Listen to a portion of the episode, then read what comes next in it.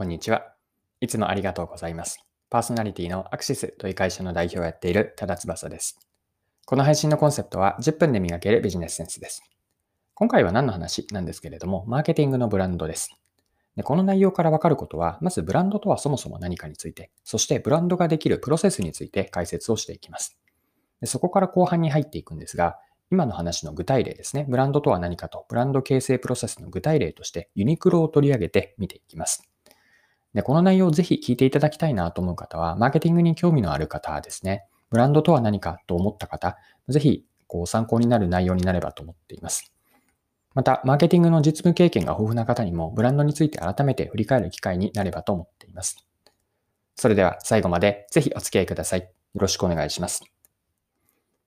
はい。今回のキーワードはブランドなんです。でそもそもなんですけれども、ブランドと聞いて皆さんはどんなイメージを持っていらっしゃるでしょうか？何か自分の中でこれはブランドだなと思うもの、頭の中に思い浮かんだでしょうか？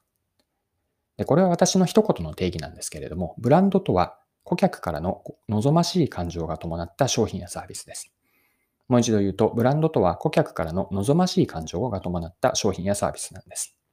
で望ましい感情とは何かというと、好きとか共感、満足感、誇りに思う、憧れに感じる、これらの感情移入が深いほど商品とかサービスは強いブランドと考えています。で、マーケティングの文脈のブラ、マーケティングの文脈で、ブランドで大切な捉え方は、ブランドとは顧客の頭の中にあるイメージなんですね。あくまで相手側にあるわけです。で、この意味において何が大事かというと、提供者側はブランドを直接管理することはできないんです。あくまでお客さんに働きかけをして間接的に影響を及ぼすことになります。はい。では、ブランドができるプロセスについても見ていきましょう。ポイントは3つあります。ユーザー体験、感情移入、価値イメージ形成です。で順番に補足をすると、感情移入が起こるのは、その商品やサービスのユーザー体験からなんですね。五感を伴った体験で、具体的には知るとか、興味を持つ、検討する、店頭で手に取る、買って、使って、そしてまたリピートで買うといったような、それぞれのユーザーとの接点がマーケティングではあるんですけれども、接点ごとのユーザー体験なんです。でユーザー体験から感情移入が作られて、そしてもう一つさらに先にあるのが3つ目のキーワードである価値イメージなんです。商品やサービスにはこんな価値があるというイメージが作られるんです。商品サービスが自分にとってこういう価値があると言葉ではできなくても自覚ができることなんですね。以上のようなユーザー体験があって、それに感情移入が伴って、最終的に価値イメージ形成。これらが3段階でのプロセスで顧客の頭の中にブランドができるプロセスなんです。で、この結果何が起こるかというと、これでいいかなという消極的な、消去法的な選び方選び方から、これがいいという能動的な選び方になる。これがブランドの特徴なんです。はい。では一旦ここまでの内容を少し整理してみますね。ブランドとは顧客からの望ましい感情が伴った商品やサービスでした。で注意点として、まあ、大切にして意識しておきたいことが、ブランドは顧客の頭の中にあるあくまでイメージなんです。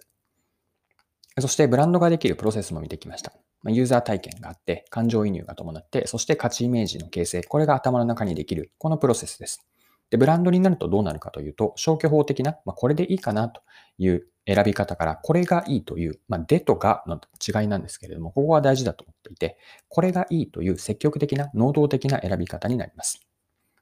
はい。で、ここまでの内容、まだ少し抽象的な話かなと思っているので、まあ、具体例で紹介できればと思っています。でそれが前半で、最初に冒頭でお伝えしたユニクロからなんです。で、改めてですね、自分の中で何がブランドになっているかなと考えたときに、ユニクロがそうだったんですね。皆さんユニクロって普段、えっ、ー、と、ユニクロの服着ていらっしゃいますかね？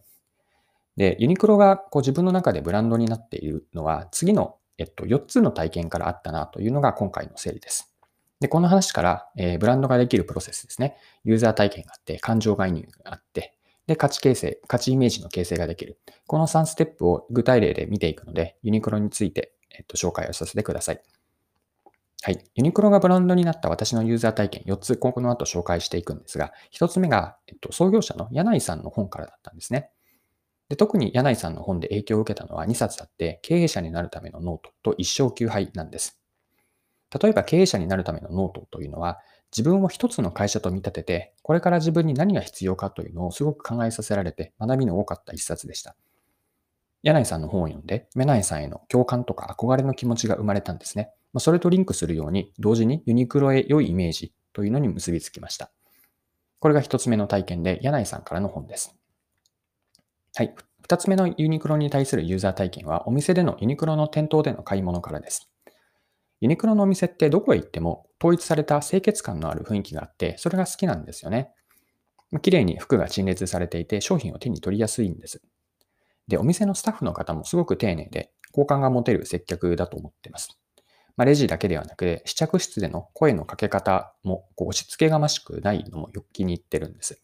まあ、こうしたお店での、店頭での一つ一つの自分自身の体験が、ユニクロへのこう服への良いイメージと重なっていて、一貫性のあるシンプルとか丁寧、誠実さというのを店頭の体験からも感じることができた。これがユニクロが自分の中で、えっと、良い記憶として残っているので、店頭での買い物、こうしたユーザー体験からもブランドが出来上がっています。はい。ここまで4つの体験のうち3つ目でした。